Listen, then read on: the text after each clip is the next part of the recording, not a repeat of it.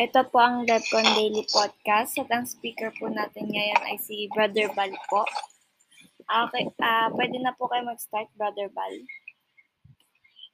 Okay, magandang hapon sa lahat. Ah, si Brother Bal po ay magsishare sa inyo patungkol doon sa sinabi ng Panginoong Heso Kristo. Sabi ng Panginoong Heso Kristo sa John 3.5.6, Man be born, be born of the water and of the Spirit, we cannot enter into the kingdom of God. That which is born of flesh is flesh, and that which is born of the Spirit is of Spirit. So ang tanong po dito na pwede natin mapag-isipan, ano ba ang new birth? What is the new birth na ito ay darating sa iyo? So ang bagong kapanganakan na sinasabi ni Kristo na ka, may papanganak tayo sa Espiritu, ang magpapatunay po niya na may epekto ito sa iyo, ayun pong nabago ang buhay mo. No, yung pong nabago ang buhay mo mula doon sa mga madilim mong pamumuhay, ikaw ay nailipat sa panibagong pamumuhay na masasabi mo na ang Diyos ang may gawa niyan sa iyo.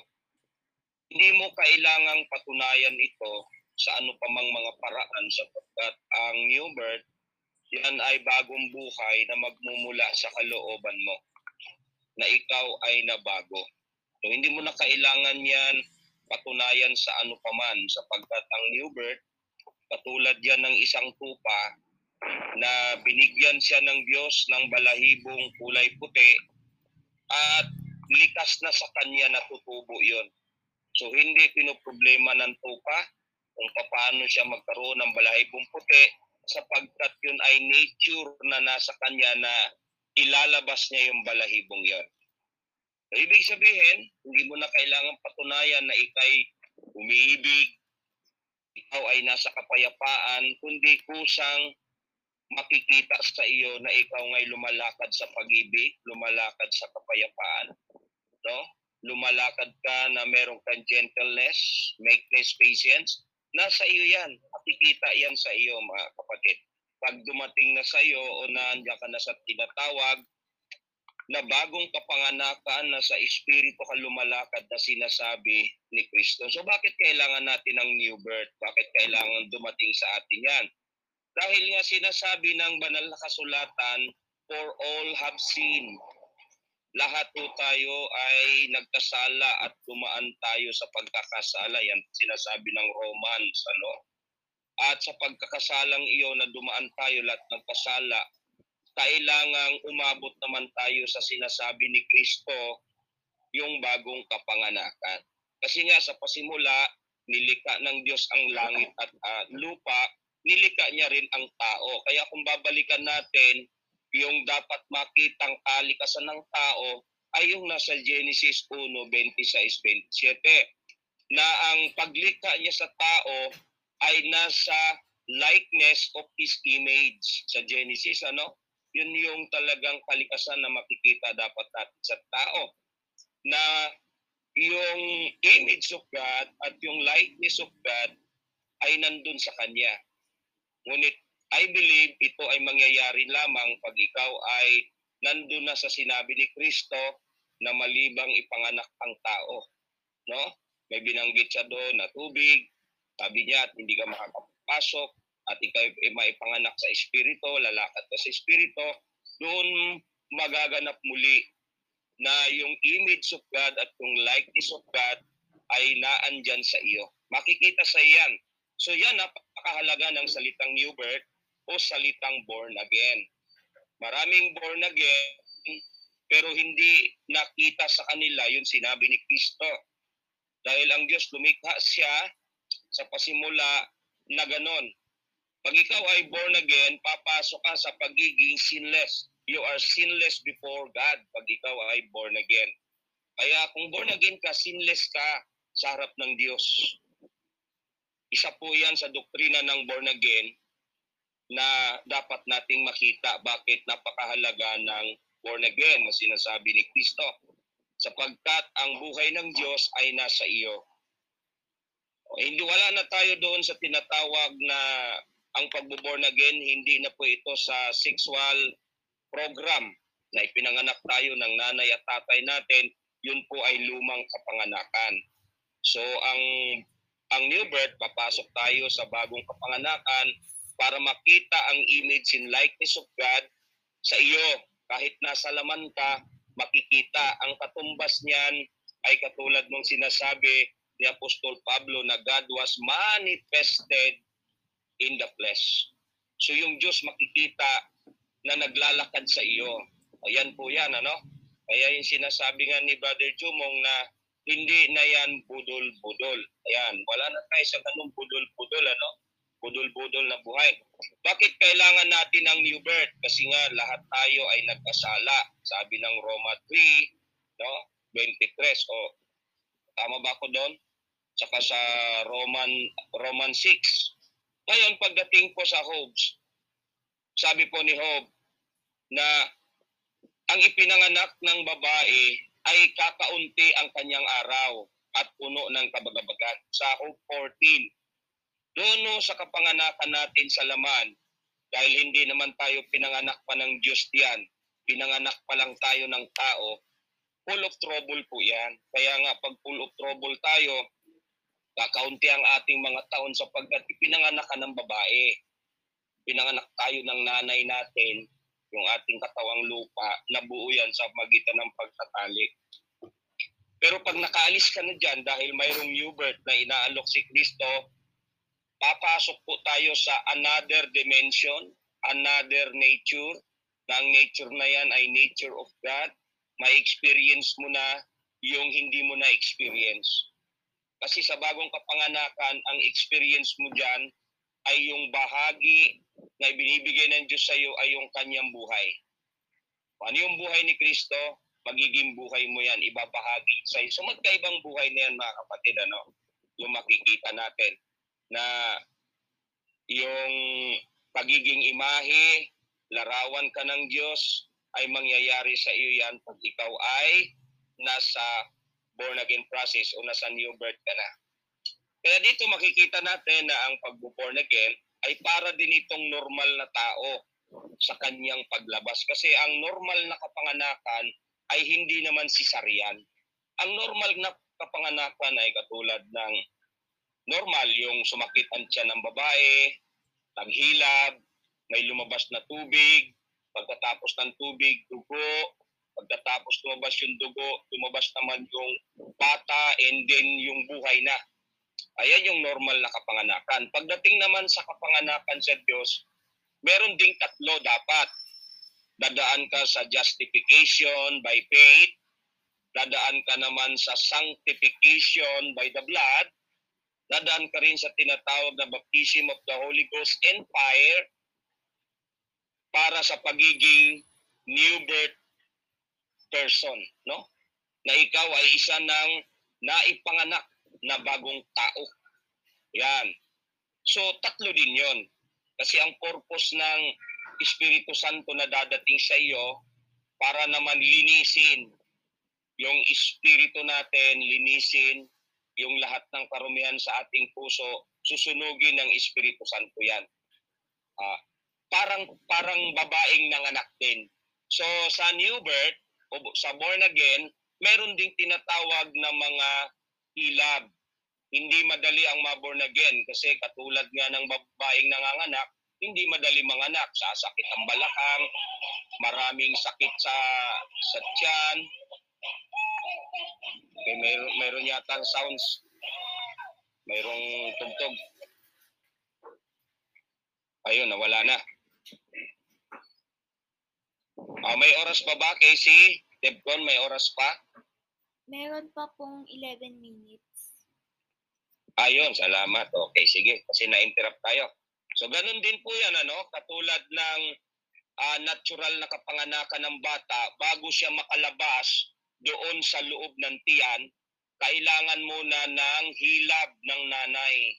Ang nanay, pag naghihilab yan, malapit ang mga anak, lahat ng ano niyan, nakahawak sa balakang, no? At hindi siya nakangiti kasi masakit yung hilab eh. Di ba? May nararamdaman siya, no? Ganyan ang nanay bago manganak. Oh. Ganon din tayo sa Panginoon. Sa new birth natin, sa new birth process, hindi madali ang born again. Kasi ang born again, hindi yan yung maglagay ka lang ng karatula, isabit mo sa pintuan ng house and prayer mo, born again ka na. Hindi po ganon. Mayroon ding hilab yan. Kasi ang hilab mo dyan, yung luma mong pagkatao, unti-unting mamamatay. Yun ang hilab. Para maisilang yung bagong pagkatao, yung kalikasan ng Diyos, yung buhay ng Diyos na ibabahagi sa iyo, kailangan maipanganak yon. So mamamatay yung isa. Diba? Hindi pwedeng sabay. Mamamatay talaga yung isa doon. Kasi halos parehas din naman ang process niya. Kaya nga, pag tayo ay unbeliever pa, ma-pride tayo. Diba? Mapambudol tayo pag tayo ay nasa sanlibutan pa. Lahat, mapambudol dito. Pero dito, unti-unti po tayong binabago. Dati, madamot tayo. Dumadating ang panahon, mapagbigay ka na, pag kristyano ka na. Diba? Nagbabago ang tao eh. Nag-iiba siya pagka dumadaan siya sa kapanganakan na ito na inaalok ni Kristo sa bawat tao na sumasampalataya. Bakit? Magiging pagtao tayo, magiging brand new person tayo dito. Oh, pagka inabot natin yung sinasabi ng Panginoong Heso Kristo mga kapatid sa kalagayan natin. Kaya nga meron tayong justification, yan yung unang bahagi natin, no? Na sa pamagitan ng biyaya ng Diyos, tayo ay makasalanan, yung ating buhay makasalanan, pero pinasok tayo ng Panginoon sa salitang justification. Ano po ang justification? Ang justification ng Diyos ay hindi po yung paglitaw mo dito sa ibabaw ng lupa. Bagamat ang, just, justification by faith, uh, ipinangaral ni Martin Luther yan. No? Na ikaw ay aring ganap ng Diyos. Pero ang pag-aaring ganap ng Diyos ay mas malalim pa. Kasi ang pag-aaring ganap ng Diyos sa iyo, hindi naman yung kung kailan mabait ka na at saka ka na inaring ganap ng Diyos. Ay hindi po ganon. Ang pag-aaring ganap ng Diyos, ito po ay dimensional. Kung ikaw ay nasa isip ng Diyos, kung ikaw ay nasa balakang ni Kristo, taglay-taglay ka na ni Kristo bilang seed bago ka pa itanim sa lupa, bago ka pa isilang sa, sa mundong ito, ang justification ng Diyos ay hindi rito. Kundi ang justification niya doon pa kung saan ikaw ay nas, nasa isip ng Diyos. Doon kanya ginastified. O ako bilang born again, hindi ako justified ng Diyos dito sa ibabaw ng lupa. Hindi po, ang justification na in-apply ng Diyos sa akin ay doon pa kung saan ay nasa balakang pa ako ni Kristo bilang binhi niya. O, saan ang justification ko in heaven? Kaya ang ginawa ng Panginoon, lahat ng kanyang inaaring ganap, binayaran niya yan ng dugo niya sa krus ng Kalbaryo. Okay, nilagay niya yung kanyang dugo doon para yung mga taong ginastified niya, hindi lang yan dito, kundi before foundation of the world, naka-justified yan o ipinasok niya sa salitang justification. No? Kasi bakit mga kapatid, makikita naman sa Romans 3.24 na nagsasabi, justified freely by His grace through the redemption that is in Christ Jesus. Kaya nga tayo na mga born again, na nakapasok tayo sa new birth, taglay-taglay na tayo ng Panginoon noon pa. Kasi ang Panginoon hindi para bang paglabas ng lahat ng tao sa ibabaw ng lupa, sasabihin ng Panginoon, ini, mini, maini mo. Yung matatapatan ng kanyang daliri, yun na yun. Ay hindi po ganon.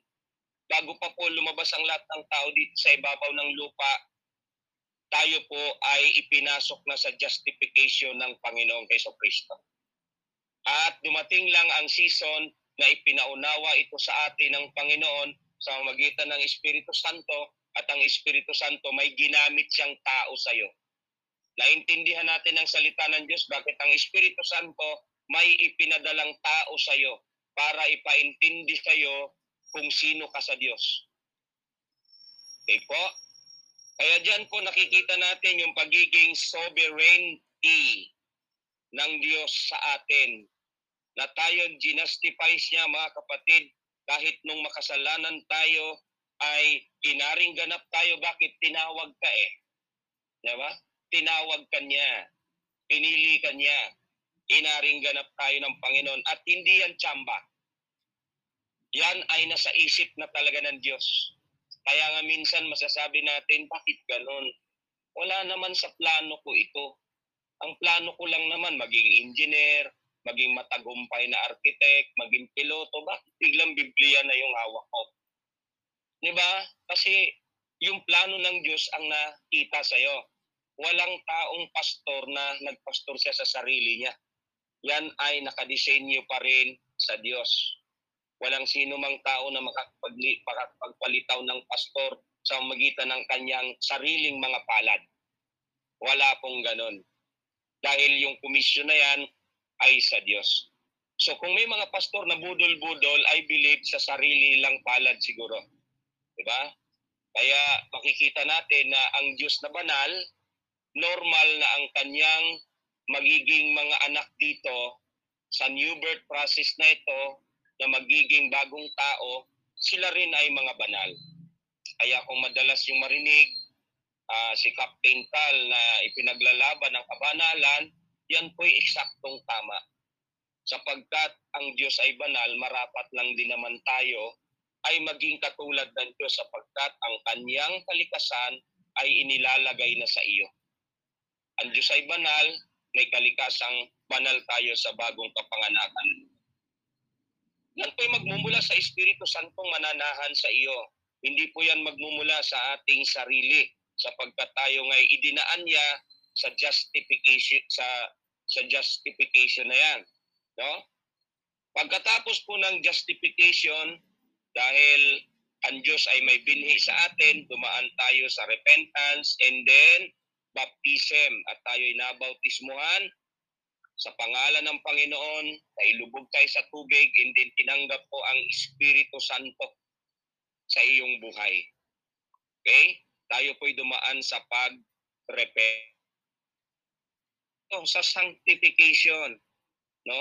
Na tayo naman ay sinangtified ng dugo ng Panginoong Heso Kristo. Yan po yung second second stage ng natin ay ang pagkilos ng biyaya ng Diyos na yung ating buhay makasalanan, ito po ay nasanctify sa mamagitan ng dugo ng Panginoon. Sapagkat ang dugo ng Panginoon ay naglilinis ng ating mga kasalanan. No? Yan po mga kapatid, napakahalaga ng dugo ng ating Panginoon. Kung bakit bawat uh, tao na inaring ganap ng Diyos, tinangtipay ng Diyos, ay may nakalaang dugo para sa kanila. Bakit kailangan ng sanctification upang ang ating katawan ay maging sisidlan ng Espiritu ng Diyos? Nililinis tayo bilang isang malinis na vessel. Oh, tayo yung tinatawag na vessel uh, na lalagyan ng kanyang awa, lalagyan ng kaluwalhatian ng Diyos. Kaya kailangan ang sanctification kasi hindi pwedeng ilagay ng Diyos ang kanyang kabanalan na espiritu sa isang vessel na hindi pa nalinis. Kailangan linisin siya. Linisin siya, dumaan sa dugo. Linisin siya ng Espiritu Santong apoy. Hindi po holy water, no? Ang ipanglilinis sa iyo. Ang ipanglilinis po sa atin ay Holy Spirit in with fire. Yan po ang ipanglilinis sa budhi mo.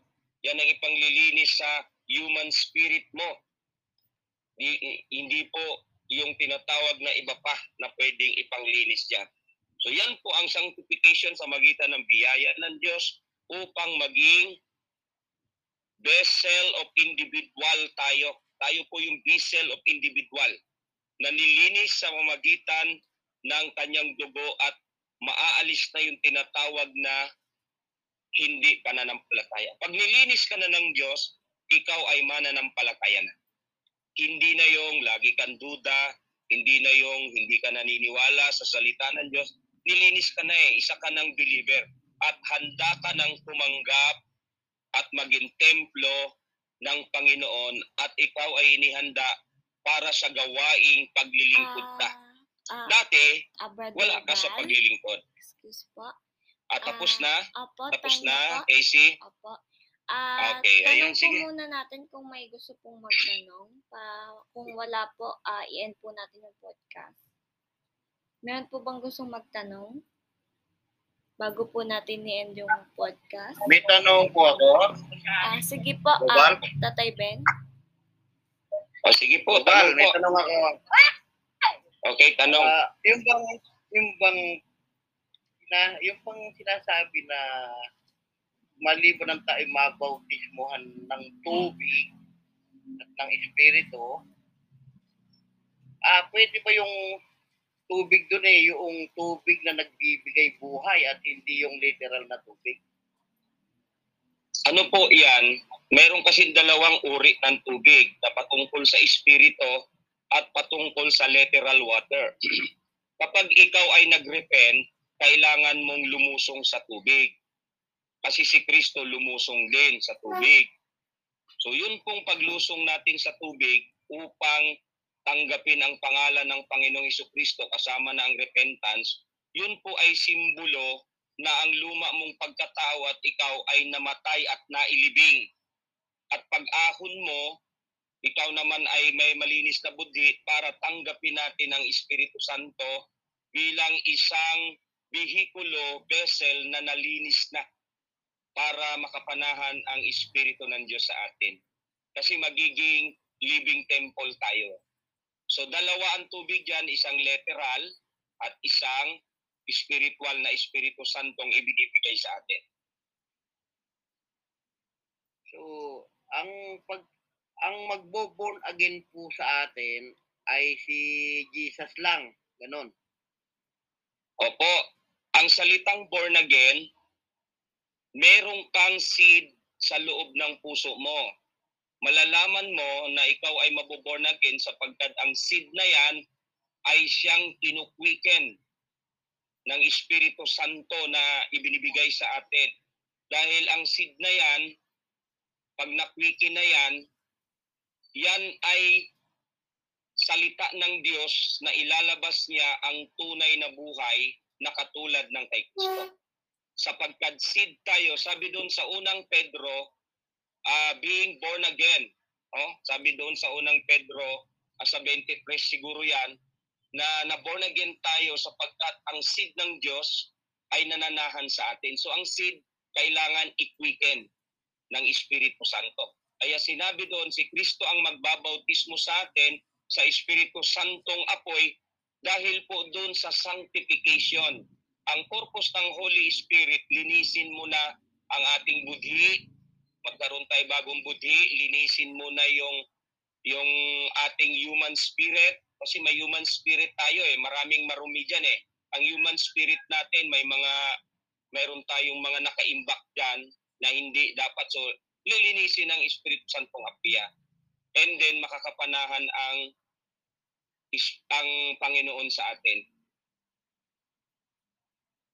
Salamat, salamat po. Ah, yung kasing sa John 1.12, sabi ni Kristo, ako lang nagbibigay ng karapatan na maging anak kayo ng Diyos. Sabi niya. Ah, Oh, sakto yan. Sakto, sakto. Maging anak tayo ng Diyos dahil sa seed. Hindi po ba yan yung pagiging born again eh, yung papalitan mo na yung pangalan ng Diyos ng OT sa pangalan lamang po ni Jesus? Hindi po ba yan related? Oh, mayroon ding tipo, mayroon ding tipo, mayroong tipo na kapag ikaw ay nasa covenant ng Diyos, talagang papalitan ang pangalan mo. Papalitan ang pangalan mo. Yes, kasi katulad natin, kung Hindi tayo ay hindi pangalan ng Diyos po, hindi po ako. Kumbaga, papalitan mo yung pangalan mo ng Diyos. Kumbaga, tatanggapin mo na yung Diyos ng entity na si Jesus dahil siya nagbibigay ng karapatan mo yung anak lang ng Diyos, hindi ko ba related yan? Parang ganon, na parang i- kalilimutan mo yung pangalan ng God sa OT. Kundi ipapalit mo lang si Jesus sa puso mo, parang ganon. Hindi ko ba related? Ah, kasama yun kasi nga, ah, kung ang Diyos nagpakilala siya sa iba't ibang katawagan sa Old Testament. Marami kasi siyang katawagan doon. Oo, marami. Pero sa NT, kung nagpakilala ang Panginoong Heso Kristo sa iyo bilang Jesus, yun ang pakilala niya sa iyo bilang hintil, yun ang tatanggapin natin.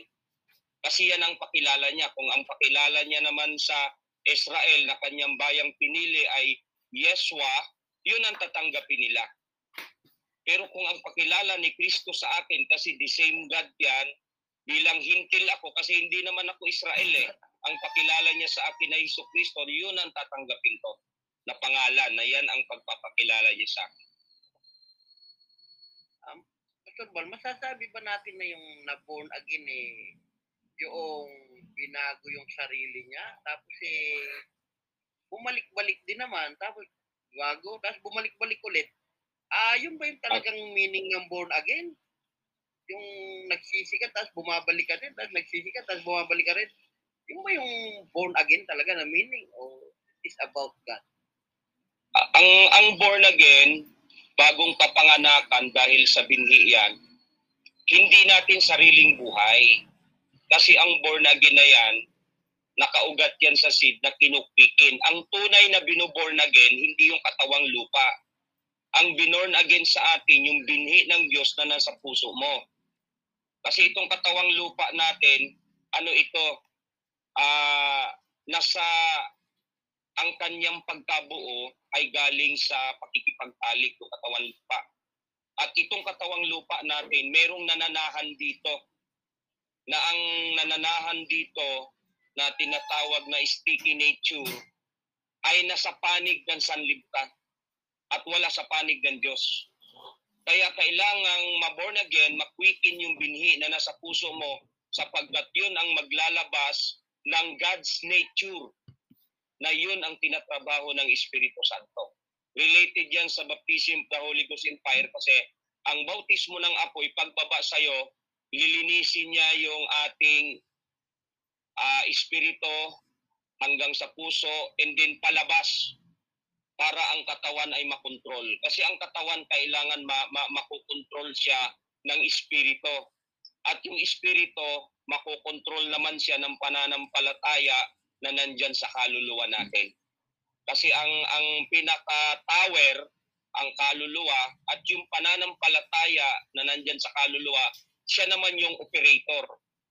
Kaya yung operator, kinokontrol niya ang kaluluwa mo, at yung kaluluwa mo, kinokontrol niya ang spirit mo, at yung spirit mo, kukontrolin niya rin yung katawan mo. Kasi ang katawan natin, meron siyang nakakapit na nature na hindi nakahilig sa Diyos, kundi nakahilig sa sanlibutan. So, ang pagiging born again po pala talaga ay yung makilala mo yung isang Diyos na dapat mong kilalanin at yun ang bobotis mo sa sa tubig at sa Espiritu Santo sa apoy. Bali yun po ang totoong pagiging born again. Yung makilala. Kalakip, kalak, kalakip yan, kalakip yan, tatang Ben, na makikilala mo ang ulo. Kasi doon sa ibang sitas, ang bagong tao, ito'y pakikipag-isa sa ulo na yung katawan ay naisa sa ulo. Wala tayong kinikilalang iba dyan si Yeso Cristo. Yan naman ay born again sa buong mystical body. Yung bagong tao na tinawag doon. Pero general na yon Buong mystical body yon Buong New Testament na yan na mga banal. Na meron tayong isang ulo na doon nakipag-unite tayo. Yan ay si Heso Kristo sa NT at yan naman ay si Yahshua HaMashiach sa lumang tipan. So, ano po okay yung masasabi Um, nyo naman wait lang doon po, sa... ah, time na po. Salamat sa lahat. Mga ah, time na. Tuloy nyo na lang po. Okay, thank you, Tatang.